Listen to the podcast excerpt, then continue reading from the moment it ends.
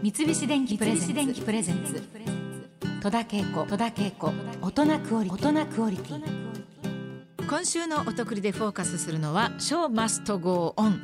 直訳するとですね「ショーは続けなければならない」というふうになりますかね。でもともとはイギリスの演劇業界で生まれた言葉だという説があります。まああの舞台で幕が上がった以上は何があってもどんなことが起きてもどんなアクシデントがあっても、えー、続けなければいけないというものですね。これはもうあの世界中の演劇やショービジネスの鉄則とも言えますが三谷幸喜さんがね作った劇団東京サンシャインボーイズの代表作にも「ショーマストゴーオン」というお芝居があります。あの正式なタイトルは「ショーマストゴーオン幕を下ろすな」ショーマストゴーの日本語訳としてはこれもう最高なんじゃないかなというふうに思いますね。先日行ってきたブロードウェイの話に戻りますけれどもあのご存知の方ももちろんいらっしゃるかと思いますがあのブロードウェイっていうのはあの通りの名前なんですね、うん、マンハッタンのこの繁華街を南北にこう貫く目抜き通りなんですけれどもでそのブロードウェイのもうど真ん中皆さん聞いたことあると思いますあのニューヨークのタイムズスクエアそこがあの交差点というかね、まあ、一番の、まあ、繁華街というかものすごい人がもう一年中いますそこはね。その長い道のある一定エリアに右にも左にも右にも左にもずっとこう劇場がいっぱいあるんですよ。20丁目ぐらいにわたってありますかねワンブロックワンブロックでこう1丁目2丁目みたいにこう区切られてて非常に分かりやすいんですけれども初めて行ってもすぐ歩ける街ですからたくさんの劇場が並んでいるわけだからそこにみんなねブロードウェイに行くっていうふうにいう言い方をします。で劇場も大きさがねいろいろありましてオンブロードウェイあとオフブロードウェイオフオフブロードウェイもっとちっちゃいとオフオフオフとかも限りなくあるわけですけれども、まあ、基準があって500席以上の劇場を、まあ、大体オンブロードウェイオンブロードウェイと歌ありますけれども、まあ、有名な作品やってますね。ライオンキングとかキャッツとかシカゴとか大抵ロングランされているものが多いんですけれども今回私がね、まあ、実は見てきたのはこう1年に何回も行ってるともう見るものがなくなってくるんですねそのオンブロードウェイのものに関してはね。なるべく新しいものを見たいですから今回はそのテンプテーションズっていうのとビートルジュースムーラン・ルージュオクラホマトッチトッチはね皆さん映画でご存知だと思いますけれども。であとねハデスタウン。まあ向こうで言うとヘッジスヘッジスタウンっていうんですけどこれ2回目です。トニー賞を取った作品でもう一回見たいなと思ったので見ました。えー、でここに今オンブロードウェイでやっている作品の羅列したものありますけど運悪く見てないのが1個あるだけであと全部見てるんですよねここに20個ぐらい出てますかね。でしかも賞を受賞したものってねもう一回なんかこう感慨深く見たいなとか思ったりするものですからあの何回も行ってるあの時にすごいのはまだ初日前のなんかトライアルのショーみたいな形でやってる時に見れることがあるっていうことですね。あのチケットも少し安いんですよ。そうすると演出家らしき人がノートを持ってですねチェックしてるのがあの見えるんですねあの同じ客席にいるもんですからねいわゆるプレビュー公演ですねあの日本はめったにプレビュー公演めったにというかほとんどないんですけど向こうはプレビュー公演が結構長いですでちゃんとお客さんの反応を見てもう一回作り変えて出直すみたいなことがまあ普通にありますね。でそのプレビュー公演を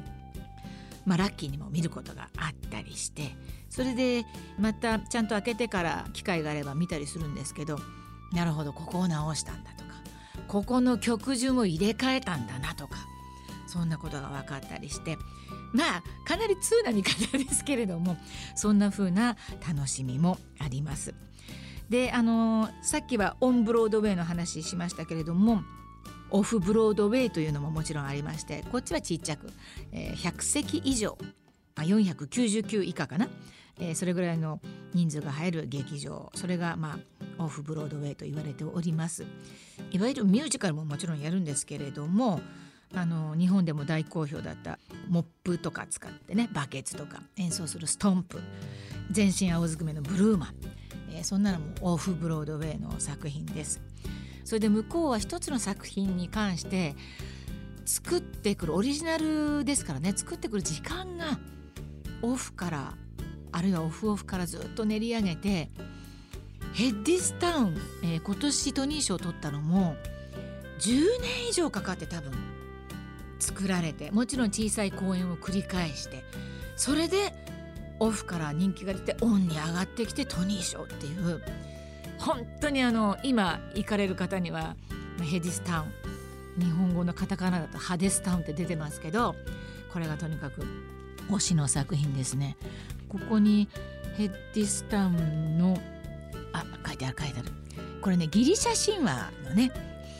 音楽家を目指すオルフェウス。で結婚での生活苦のあまり隔絶の地ヘディスタウンでの工場勤務に就くと。で工場主は夫のもとへ彼女を返すかどうかっていうね否かっていうそういう話ですね。でギリシャ神話の登場人物のイメージが重なる傑作で新作であります。2019年トニー賞の8部門を獲得した今年ベストミュージカル。2回目見た時にあのさらにちょっと勉強していったのでよく分かったんですけど、何回見ても鳥肌が立ちます。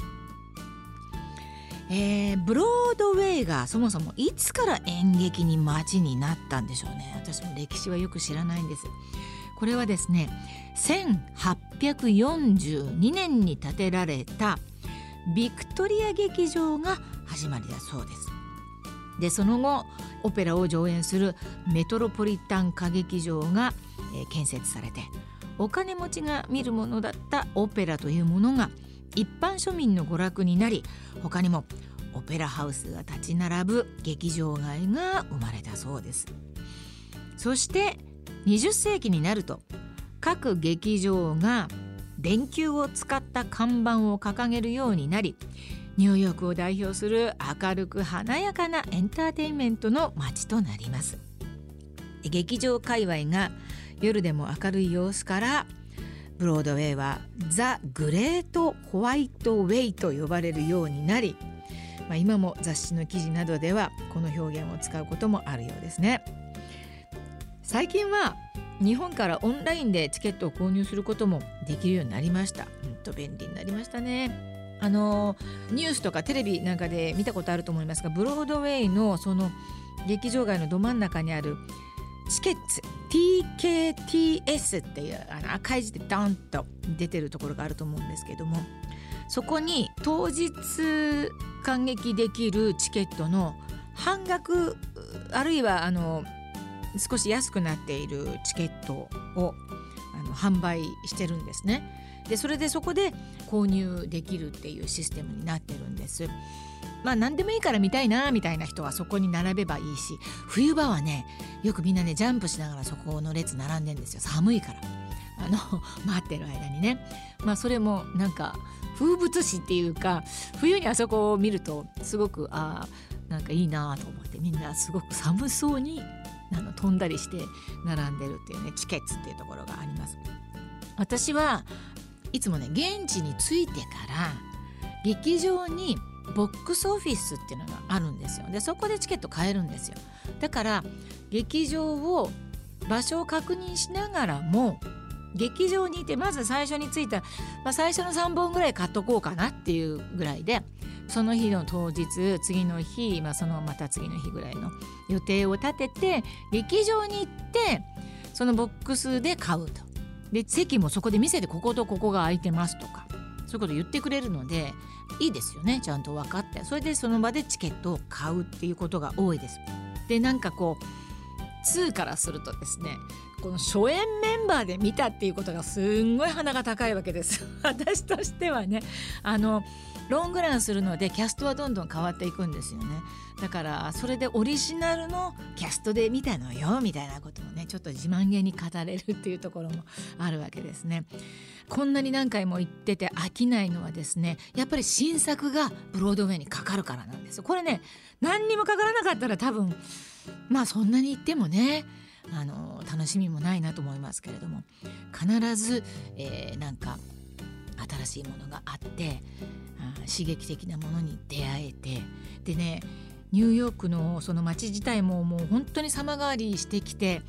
あのー、そうですね大きいあのバージンっていうその DVD とか CD を売ってるお店がなくなったり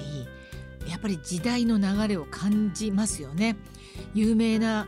フィフスアベニューとか5番街なんかも立ってるものが全然なんか違うものが立っていたりするんですよね。でブロードウェイの劇場そのものは全く変わらないのでもう行くとちょっと逆にあの行き過ぎてるのでなんかあの落ち着く感もあったりするぐらい